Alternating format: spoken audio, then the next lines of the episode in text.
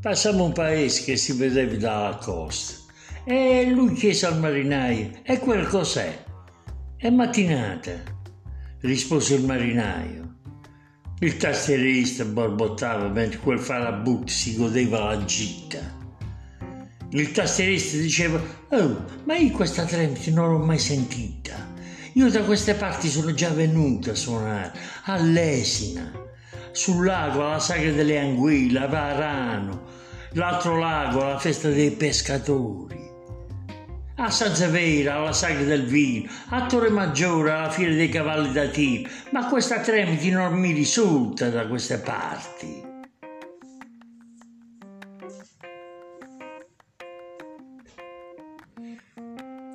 Passammo un altro paese sulla costa e lui chiese al marinaio, e questo cos'è? Era Vieste.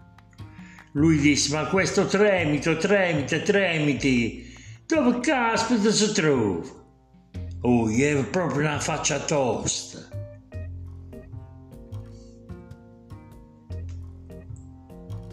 Dopo Vieste, un altro paese si affacciò sulla costa. Io pensai, meno male, siamo arruati. Lui chiese un'altra volta al marinaio, a quel paese come si chiama? Peschici. Uè, commendator Pilla, ma ci pigliamo colpo fes sei eh, tutta arrabbiata. Lui zitto diceva siamo arrivati e dopo Peschici vedemmo il nato paese. Io ingenuamente credevo fossimo finalmente arrivati. Perché lui ci disse, beh, preparatevi che tra poco arriviamo. Così ognuno di noi si preparò per andare a prendere quei pesi. A un certo punto vedemmo che era la nave. E invece di entrare nel porto se ne andò verso il largo. Quando Vigliacchi se ne scappò sopra la cabina di comando, io lo raggiunsi dicendogli ma tu mi hai pigliato per un indigene dalla Somalia, dell'Eritrea, che pensi che un, per un piatto di pasti mi ha sciuruppato tutto sta sfacanata. Ma lui insisteva che stavamo per arrivare.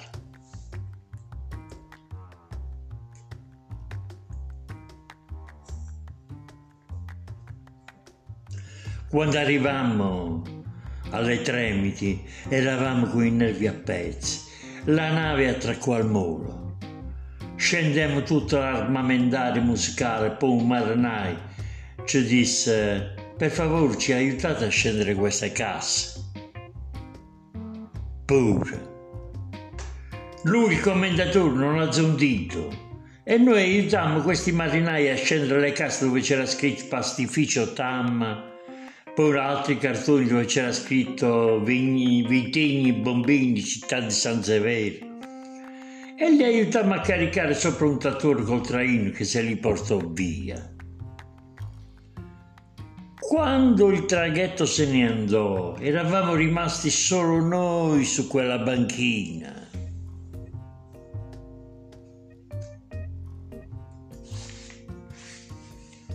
Un sole batteva la capa. Commendatore Pilla, ora che facciamo?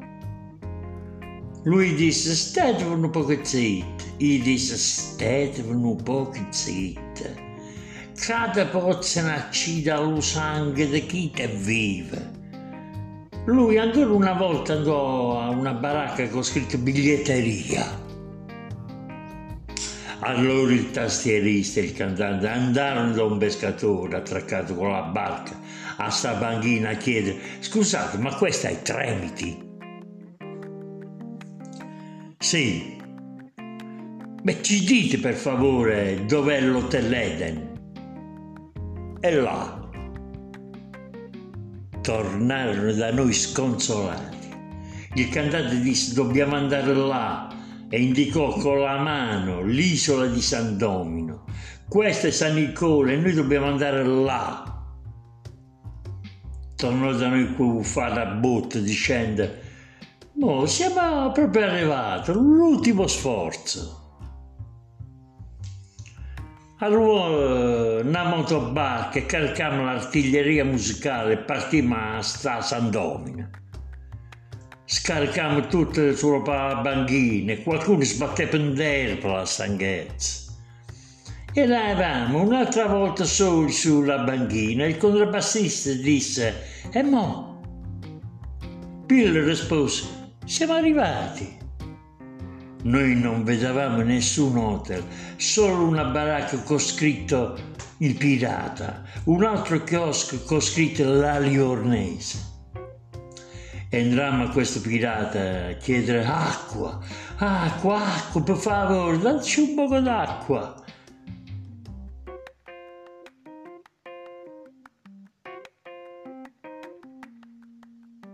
Gli chiese, scusate signor pirata, ma dove diamine sta questo hotel Eden? E lui ci indicò col dito, è lassù.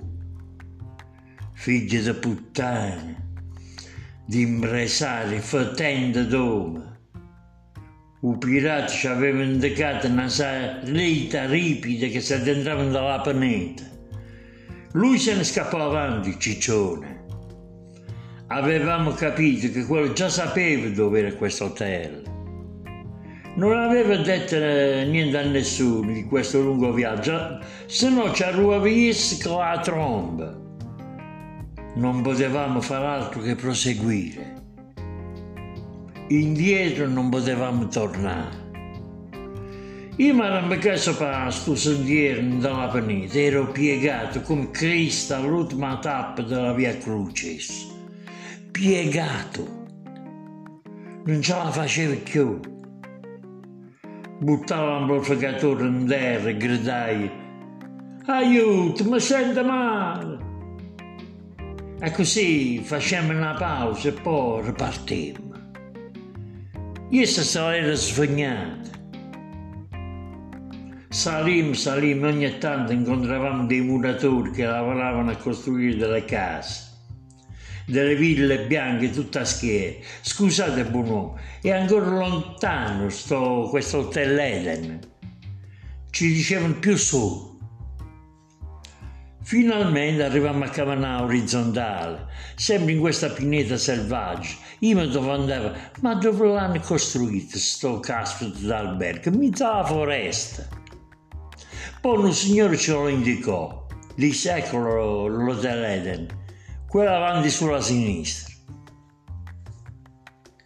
E fu così che il suonatore di triangolo terminò il racconto della sua via Crucis, tutta pugliese. Mo avete capito? Dopo i musicanti si cambiarono d'abiti, montarono gli strumenti e intonarono le loro canzoni di quell'estate. I brani di Marino Barreto, La Bamba, eseguita dai Latins, Brigitte Bardot cantata da Michelino, Peppino Di Capri, Domenico Modugno. Il giorno dopo partimmo ognuno per i nostri impegni al continente. Io avevo vinto il concorso come guardiano del faro e aspettavo la chiamata. Peppe se ne tornò con sua moglie al nord e Michele sposò Catrina giusto il tempo di farci con lei una figlia. Gli uragani hanno nomi di donne perché quando passano e se ne vanno ti accorgi che ti hanno portato via la casa e l'automobile. Nina si trasferì con suo marito in continente, ma l'estate veniva alle isole. Aveva aperto uno spaccio che poi con gli anni cambiò nome in bazar.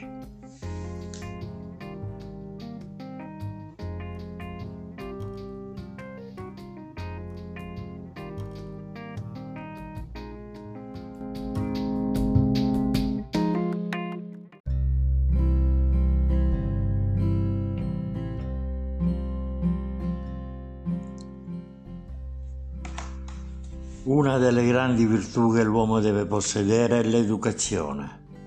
Senza di lei puoi andare lo stesso, ma non torni da nessuna parte. Noi andammo con le fionde e le pietre all'altra isola. Loro sapevano che eravamo bambini che giocavano. Se volevano respingerci, l'avrebbero fatto con i cannoni della guerra che stavano lì. Poi dopo che ci appiccicammo, diventammo amici, facemmo la pace davanti a un piatto di pane e pomodoro. Perché è proprio l'indole dell'essere umano quella di stare in pace, di pensare a mangiare, ridere, fare le feste. Certo, le guerre ci sono state e ce ne saranno ancora. Poi però torna la pace e nella pace scopri l'educazione degli altri. A noi questa educazione non ce l'avevano insegnata. Entrammo in quella scuola senza dire buongiorno, poi lo capimmo. Ti faccio un esempio. Prendi un contadino che ogni mattina si alza, esce di casa, prende il mulo e va alla campagna a lavorare. Poi torna col mulo e va a casa. Lo fa così tutti i giorni, per tutta la vita. Conoscerà solo l'educazione che detta al mulo e quella che ha imparato nelle mura di casa sua. Poi riceve la chiamata e va al fronte a fare la guerra scopre un altro mondo, è forestiero, per rispetto deve imparare l'educazione di questa nuova terra. Quando tornerà alla sua casa avrà portato con sé nuovi insegnamenti e la sua vita non potrà tornare più come prima. Il secolo Novecento ha avuto eh, due guerre varie e grazie a queste guerre che tanti uomini hanno imparato questa lezione. Noi approdammo al continente e scoprimmo il mondo, il punto della nostra isola. E Michele si arrabbiò. Non poteva credere che la sua isola fosse solo un puntino più di 300 ettari di terra, solo un puntino. Noi se non oltrepassavamo quella croce pitturata per terra, facevamo la fine del contadino che non è partito alla guerra. Invece facemmo la guerra e di guerra in guerra, di tempesta in tempesta, scoprimmo il continente. Adesso ti faccio riflettere su di una cosa. Io, come ho prima detto, sono appassionato di stelle. Mi piaceva vederle al canocchiale.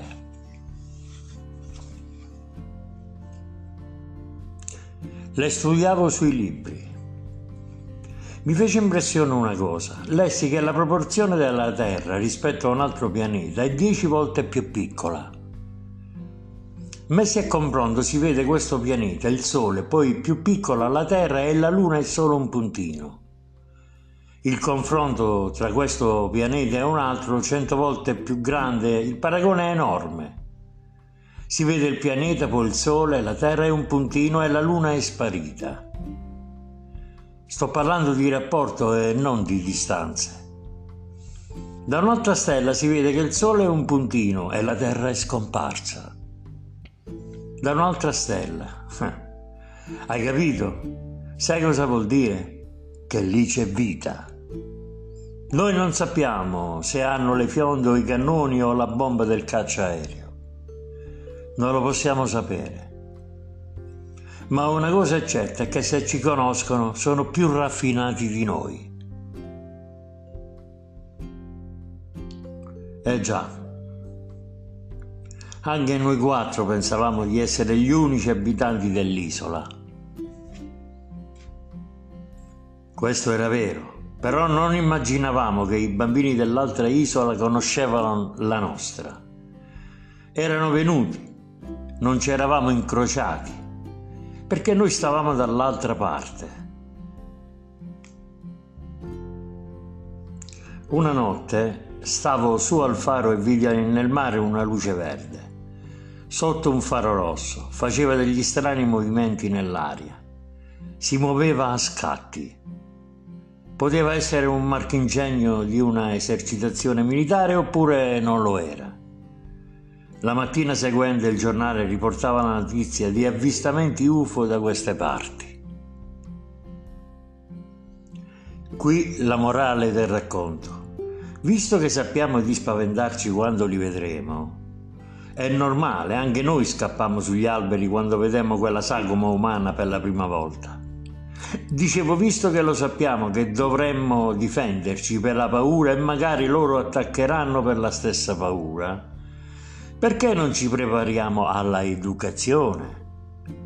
Anche perché la probabilità che siano più raffinati ad armi è enorme.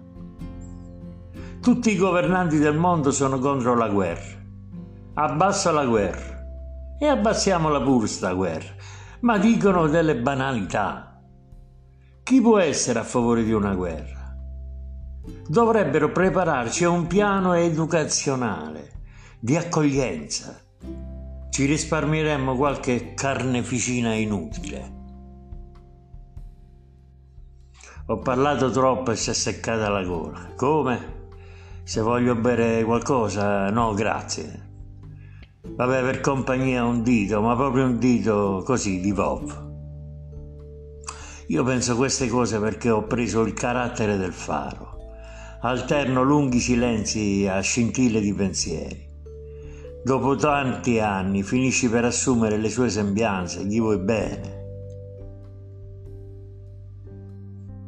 Lo pitturi di bianco, aggiusti le mura, gli controlli l'alimentazione elettrica, lo proteggi dal vento, dal degrado.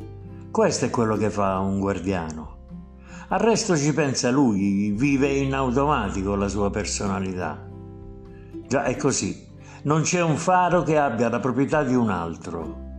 I segnali luminosi sono unici, segnali morse come quello di Radio Londra, la V di Victor. Tre punti e una linea. Solo la Victor nell'alfabeto morse lo ha. Così il faro ha fasci brevi e scintille lunghe. Così nel buio della notte le navi sanno chi sei e solo tu sei così. Conta più il segnale del nome. Eh, lì c'è la sua funzionalità. Ecco perché ti ho parlato dei luoghi senza dirti i loro nomi. Tu sapevi di che stavo parlando. Come una bella donna, le cancelli il nome, ma se io te la descrivo, tu la conosci o non la conosci, da come ne parlo comprendi se è bella o brutta. Poi sto fatto dei nomi proprio non lo capisco. Per noi cala degli indiani e cala degli indiani. Cambiano i nomi alle strade, alle piazze, ogni nuovo patriota nascente. Ma la via, la piazza i luoghi restano se stessi sempre. Come? Chi governa adesso il faro? Oggi con questi sistemi satellitari, navigazioni, come dite voi, digitali, il faro ha smesso di esistere, come lo fu per il mio. Arrivai all'età della pensione, lo aspettavo quel giorno. Sarebbe arrivato.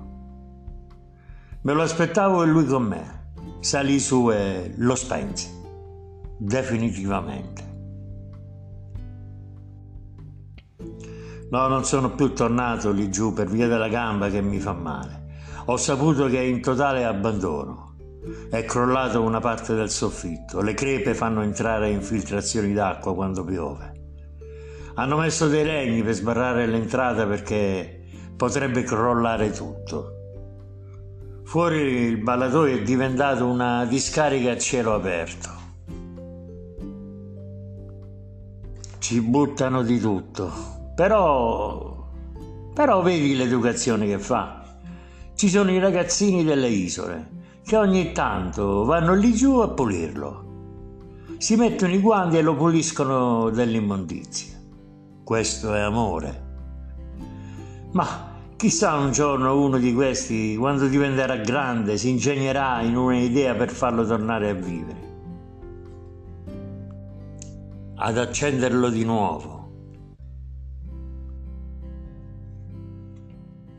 Magari non sarà più un segnalatore per navi. Chissà, potrà essere un'altra cosa. Non lo so. Magari un museo di questo mare. Magari un museo ginecologico. Sì, ho detto proprio questa parola, ginecologico.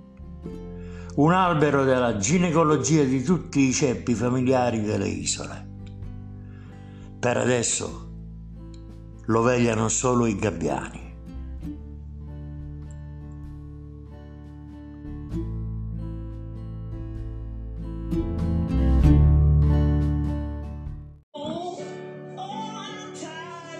Una delle grandi virtù che l'uomo deve possedere è l'educazione. Senza di lei puoi andare lo stesso, ma non torni da nessuna parte. Noi andammo con le fionde, le pietre all'altra isola. Loro sapevano che eravamo bambini che giocavano. Se volevano respingerci, l'avrebbero fatto con i cannoni della guerra che stavano lì. Poi dopo che ci appiccicammo diventammo amici, facemmo la pace davanti a un piatto di pane e pomodoro.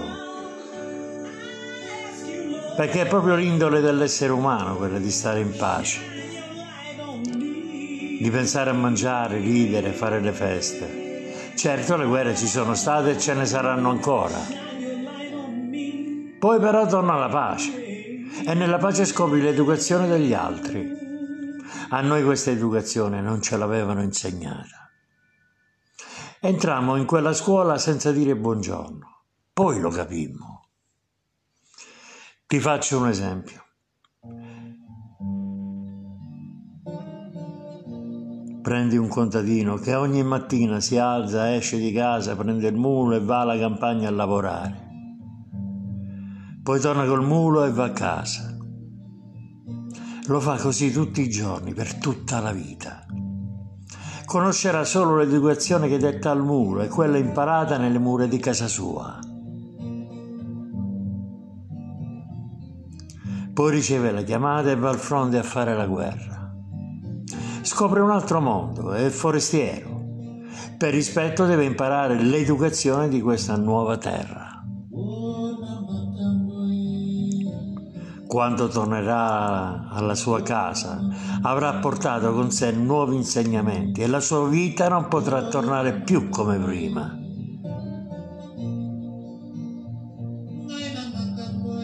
Il secolo Novecento ha avuto due guerre e grazie a queste guerre che tanti uomini hanno imparato questa lezione. Noi approdammo al continente e scoprimmo il mondo. Eppure quella mattina alla scuola, quando la maestra indicò il punto della nostra isola, Michele si arrabbiò.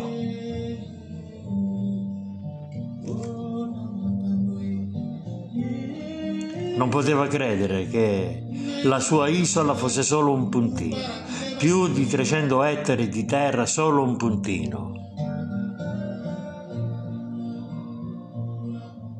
Noi se non oltrepassavamo quella croce pitturata per terra, facevamo la fine del contadino che non è partito alla guerra. Invece facemmo la guerra e di guerra in guerra, di tempesta in tempesta, scoprimmo il continente. Adesso ti faccio riflettere su di una cosa. Io, come ho detto, sono appassionato di stelle. Mi piace, mi piaceva vederle al canocchiale le studiavo sui libri, mi fece impressione una cosa. Lessi che la proporzione della Terra rispetto a un altro pianeta è dieci volte più piccola. Messi a confronto si vede questo pianeta, il Sole, e poi più piccola la Terra e la Luna è solo un puntino. Il confronto tra questo pianeta e un altro cento volte più grande, il paragone è enorme. Si vede il pianeta, poi il Sole, la Terra è un puntino e la Luna è sparita. Sto parlando di rapporto e non di distanze. Da un'altra stella si vede che il Sole è un puntino e la Terra è scomparsa. Hai capito? E sai cosa vuol dire? Che lì c'è vita. Noi non sappiamo se hanno le fionde o i cannoni o la bomba del cacciaereo. Non lo possiamo sapere ma una cosa è certa è che se ci conoscono sono più raffinati di noi. Eh già. Anche noi quattro pensavamo di essere gli unici abitanti dell'isola. Questo era vero, però non immaginavamo che i bambini dell'altra isola conoscevano la nostra. Erano venuti, non ci eravamo incrociati, perché noi stavamo dall'altra parte. Una notte stavo su al faro e vidi nel mare una luce verde sotto un faro rosso. Faceva degli strani movimenti nell'aria, si muoveva a scatti. Poteva essere un marchingegno di una esercitazione militare oppure non lo era. La mattina seguente il giornale riportava la notizia di avvistamenti UFO da queste parti. Qui la morale del racconto. Visto che sappiamo di spaventarci quando li vedremo, è normale. Anche noi scappammo sugli alberi quando vedemmo quella sagoma umana per la prima volta. Dicevo, visto che lo sappiamo che dovremmo difenderci per la paura e magari loro attaccheranno per la stessa paura, perché non ci prepariamo alla educazione? Anche perché la probabilità che siano più raffinati ad armi è enorme. Tutti i governanti del mondo sono contro la guerra, abbasso la guerra e abbassiamola pure sta guerra. Ma dicono delle banalità. Chi può essere a favore di una guerra? dovrebbero prepararci a un piano educazionale di accoglienza. Ci risparmieremmo qualche carneficina inutile.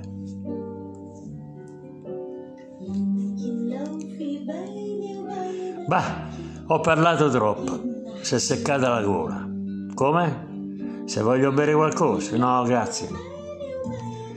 Beh, vabbè, per compagnia un dito, ma proprio un dito così di Vov.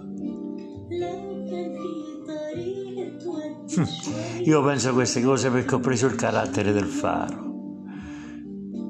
Alterno lunghi silenzi a scintille di pensieri. Dopo tanti anni finisci per assumere le sue sembianze. Gli vuoi bene. Lo pitturi di bianco, aggiusti le mura, gli controlli l'alimentazione elettrica, lo proteggi dal vento, dal degrado, questo è quello che fa un guardiano. Al resto ci pensa lui, vive in automatico la sua personalità. Eh già, è così. Non c'è un faro che abbia la proprietà di un altro. I segnali luminosi sono unici. Segnali morse come quello di Radio Londra, la V di Victor, tre punti e una linea. Solo la Victor nell'alfabeto morse lo ha. Così è il faro a fasci brevi e scintille lunghe. Così nel buio della notte le navi sanno di chi, tu chi sei e solo tu sei così. Conta più il segnale del nome. Lì c'è la sua funzionalità. Ecco perché ti ho parlato dei luoghi senza dirti i loro nomi. Tu sapevi di che stavo parlando è come una bella donna, le cancelli il nome. Ma se io te la descrivo, tu o la conosci o non la conosci, da come ne parlo comprendi se è bella o brutta.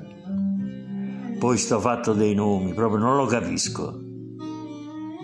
Per noi cala degli indiani e cala degli indiani. Cambiano i nomi alle strade, alle piazze, a ogni nuovo patriota nascente. Ma la via, la piazza, i luoghi restano se stessi sempre. Come? Chi governa adesso il faro? Hm. Oggi con questi sistemi satellitari, navigazioni, come dite voi, digitali, il faro ha smesso di esistere. Come lo fu per il mio. Arrivai all'età della pensione. Lo aspettavo quel giorno. Sarebbe arrivato. Me lo aspettavo e lui con me. Salì su e lo spensi. Definitivamente.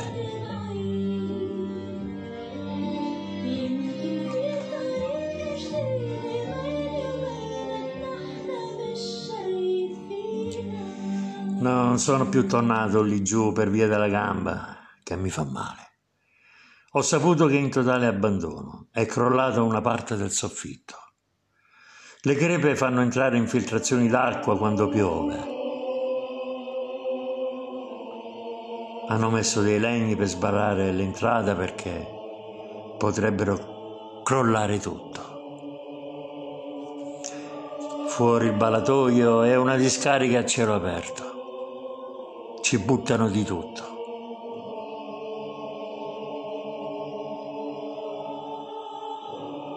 Però, però vedi l'educazione che fa. Ci sono i ragazzini delle isole che ogni tanto vanno lì giù a pulirlo. Si mettono i guanti e lo puliscono. Dell'immondizia. Questo è amore. Chissà un giorno uno di questi, quando diventerà grande, si ingegnerà in una idea per farlo tornare a vivere, ad accenderlo di nuovo.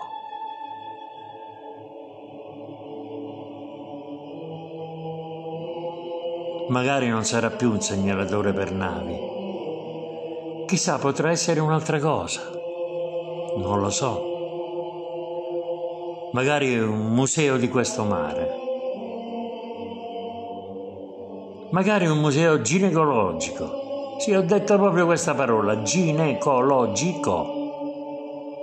Un albero della ginecologia di tutti i ceppi familiari delle isole.